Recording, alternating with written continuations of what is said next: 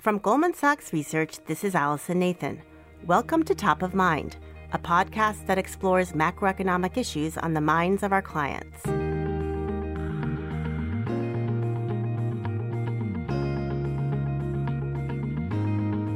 It seems like every day the tensions and the rhetoric over trade around the world continue to heat up. From U.S. China trade negotiations taking a sharp and unexpected turn for the worse over the last month. These China trade worries are deepening as we get more on how China reportedly backtrack on talks. And now the president tweets a few moments ago. To the trade battles opening up on new fronts with President Trump's recent surprise threat to impose tariffs on Mexican goods if the migration crisis at the border continues. Those tariffs are increasingly a weapon of choice, one already being used against China and the European Union and now it seems against Mexico as well. Mexico shouldn't allow millions of people to try and enter our country, and they could stop it very quickly. And I think they will. And if they won't, we're going to put tariffs on. Trade wars and the continuing impact they have on the global economy and markets are top of mind. Trade has clearly been a major part of President Trump's agenda, in line with his long held view, and I mean going back decades, that America has gotten a raw deal on trade. He first targeted Japan on these issues back in the 1980s, and now his crosshairs have clearly shifted to China. Here he is giving the State of the Union address earlier this year.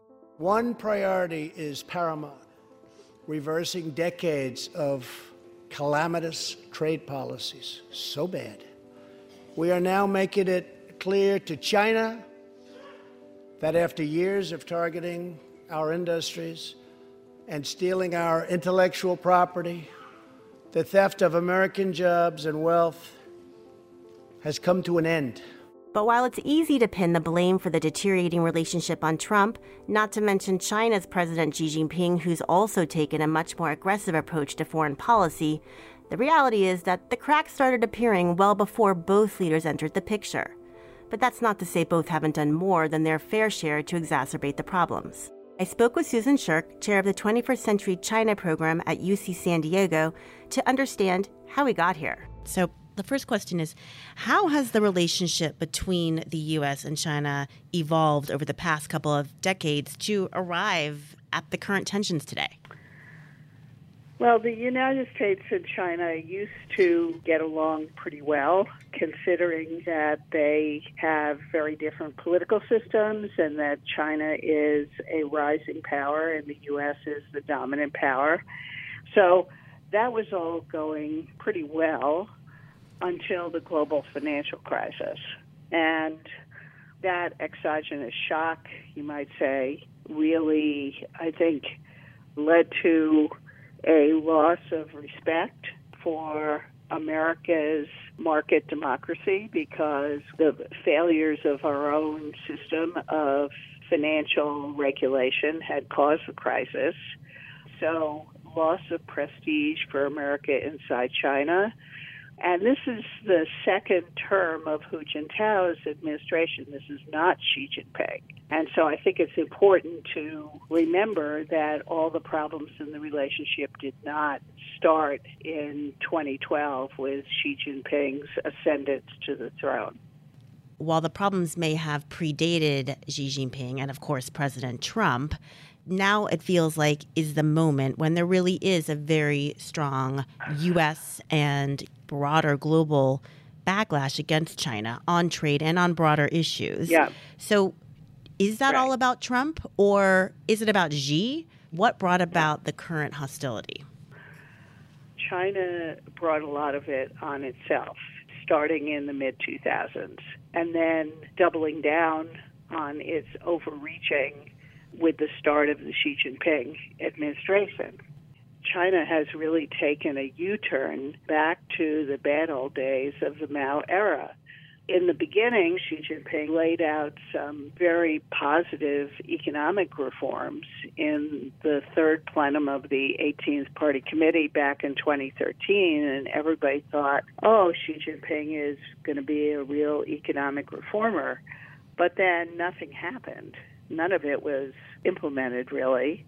And in fact, the state has just strengthened its role over the economy. So the market reforms have stalled out.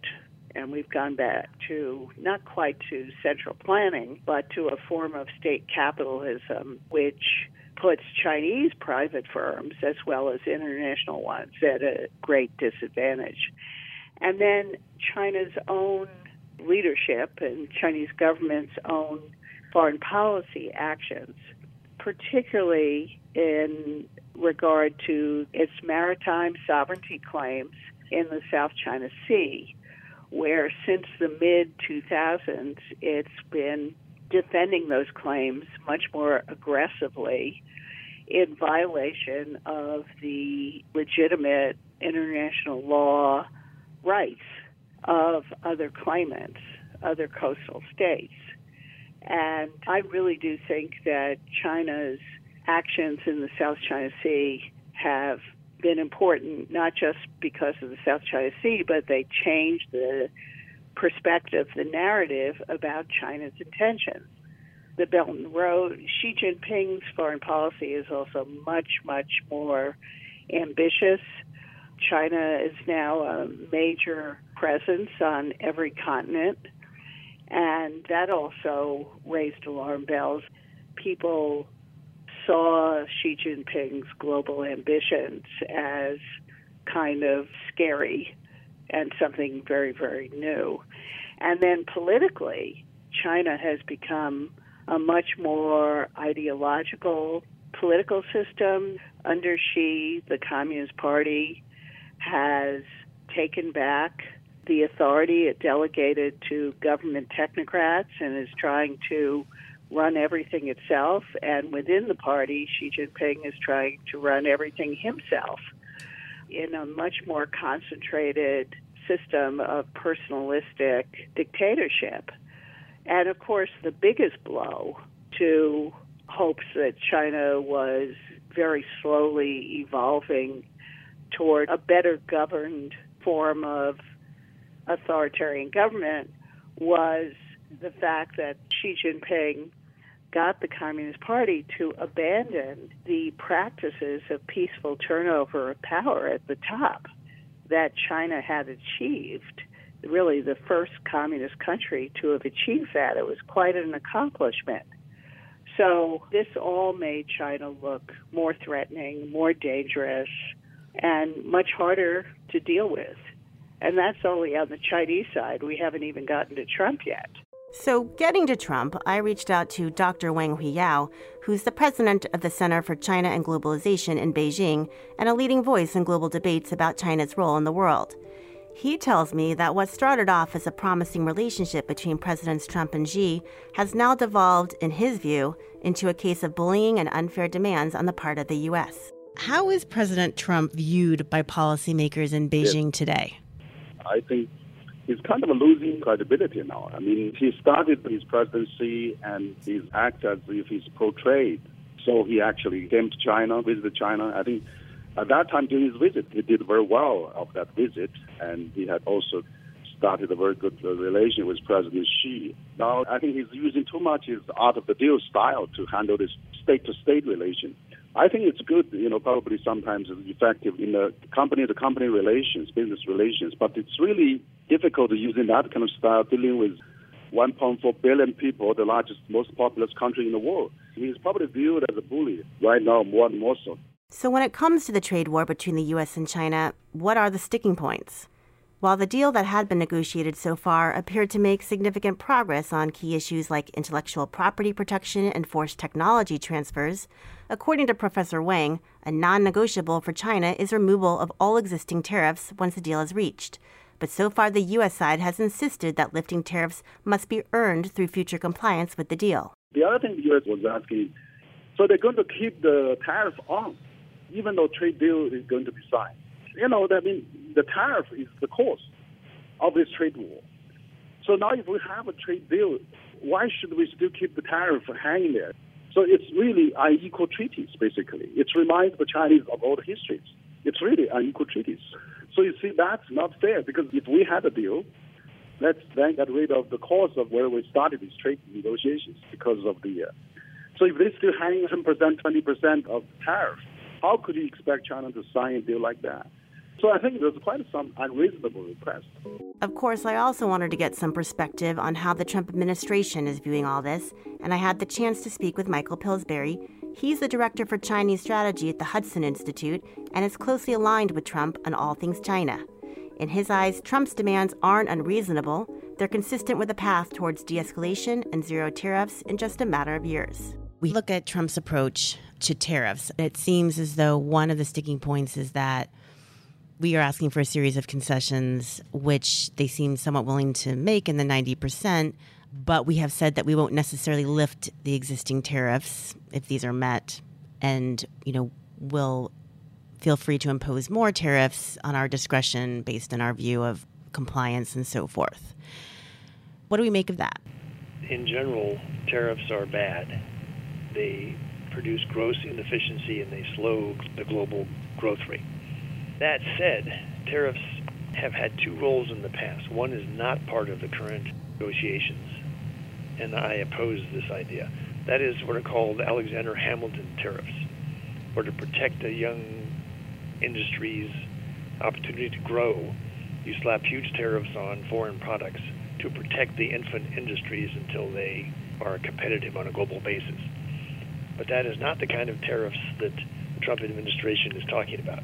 It's talking about under so-called Section 301 of the Trade Act. It's talking about tariffs that are being used in a punitive way. That's the key word, punitive. Or you might say as a means to get the other country to come to the bargaining table and to bargain seriously. Those kind of tariffs are short term. They are not for 100 years. But I argue that rather than lift them immediately for a particular negotiating concession, why not leave enough tariffs on that China has an incentive? If you comply with this trade agreement provision here, which in the past you violated, if you do it now for one year or two years successfully, we trust you more, we will reduce or cancel out completely a certain tariff as a reward and an incentive. That's a very different kind than the Alexander Hamilton approach. And ultimately, it's consistent with the idea of going to zero tariffs between the U.S. and China, or as close to zero as possible, within the next few years. That I interpret is what President Trump's objective is. He talks about being tariff man, but he seems to mean that only in the short term sense of getting negotiating leverage, not in terms of 100 years. So, with hard lines still drawn on both sides, a U.S. presidential election looming, and newly targeted trading partners looking to the U.S. China negotiations as the litmus test for how their own conflicts will shake out, the big question is if and when we'll see a deal. Alec Phillips, our chief U.S. political economist, thinks the best case scenario for U.S. China negotiations, basically reaching an agreement that ultimately de escalates tensions, is actually the least likely scenario right now. He believes no, or at least not enough progress will be made at the highly anticipated G20 summit in Japan later this month, and expects the U.S. to impose tariffs on the remaining set of U.S. imports from China soon after the summit concludes. But Alec thinks politics in Washington could play a major role in getting to a deal before the 2020 presidential election, given all of the political incentives it would provide to President Trump's reelection bid. On the other hand, Pillsbury says the U.S. is underestimating the influence of the Chinese hardliners who think America is trying to halt China's rise. And in his view, even if we manage to overcome those influencers and make more progress towards a deal, the political implications for Trump could swing the other way. The American side seems to have assumed that the reformers were totally in charge, and there was no need to worry about what to do about the hawks in their point of view. That seems to have been a strategic mistake we've made over the last 20 or 30 years. The politics on our side is also quite important obviously, if the damage is really bad to the stock market, to our farmers, to our trading companies, if the Chinese start to punish us in retaliation, then that causes negative press. His campaign manager would have to hope this wouldn't affect the base, it wouldn't affect Pennsylvania, Michigan, Wisconsin, you know, the key electoral college states that President Trump keeps talking about, how proud he is of winning them. So on the opposite side, President Trump has his own base that he promised to get tough with China. He's got the Democrats, if anything, implying he's weak. And they could use this against him in 2020. Chuck Schumer has taunted on March 2nd in the tweet. He said President Trump should not be lifting the tariffs, he should go ahead and put them all on. Otherwise, he would be betraying the American worker.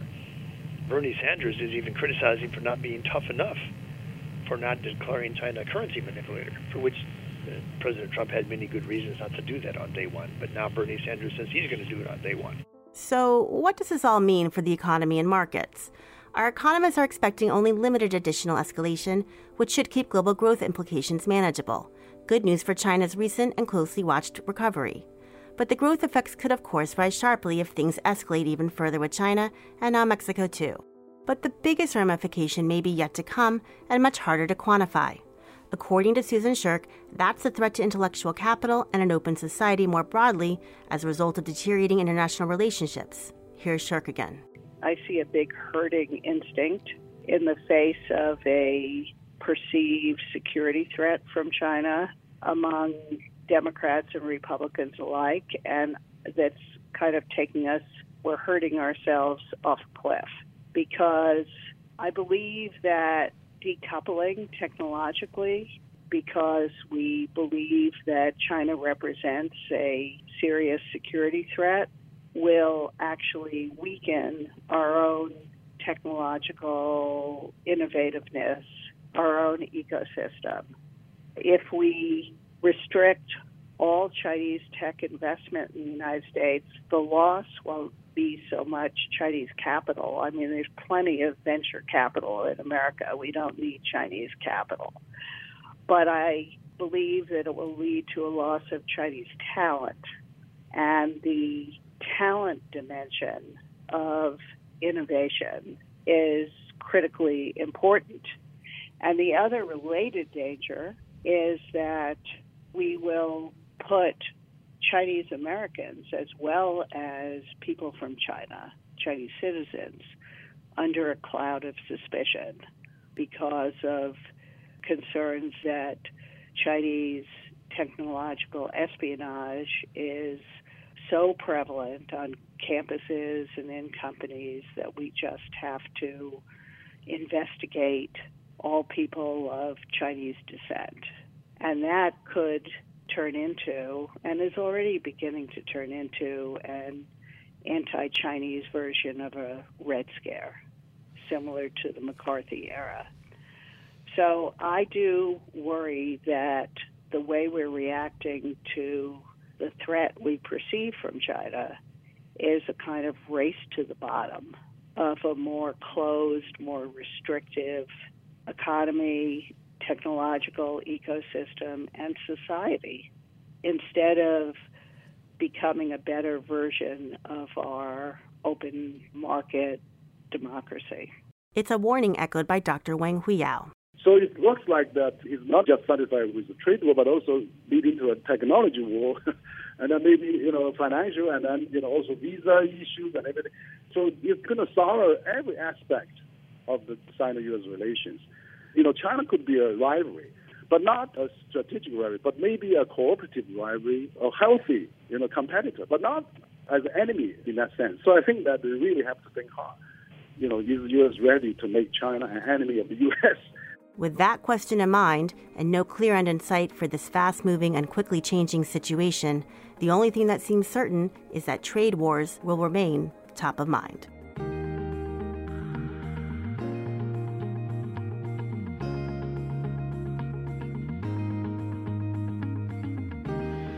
This podcast should not be copied, distributed, published, or reproduced in whole or in part, or disclosed by any recipient to any other person. The information contained in this podcast does not constitute a recommendation from any Goldman Sachs entity to the recipient. Neither Goldman Sachs nor any of its affiliates makes any representation or warranty, express or implied, as to the accuracy or completeness of the statements or any information contained in this podcast, and any liability therefore, including in respect of direct, indirect, or consequential loss or damage, is expressly disclaimed. The views expressed in this podcast are not necessarily those of Goldman Sachs, and Goldman Sachs is not providing any financial, economic, legal, accounting, or tax advice or recommendations in this podcast. In addition, the receipt of this podcast by any recipient is not to be taken as constituting the giving of investment advice by Goldman Sachs to that recipient, nor to constitute such person a client of any Goldman Sachs entity.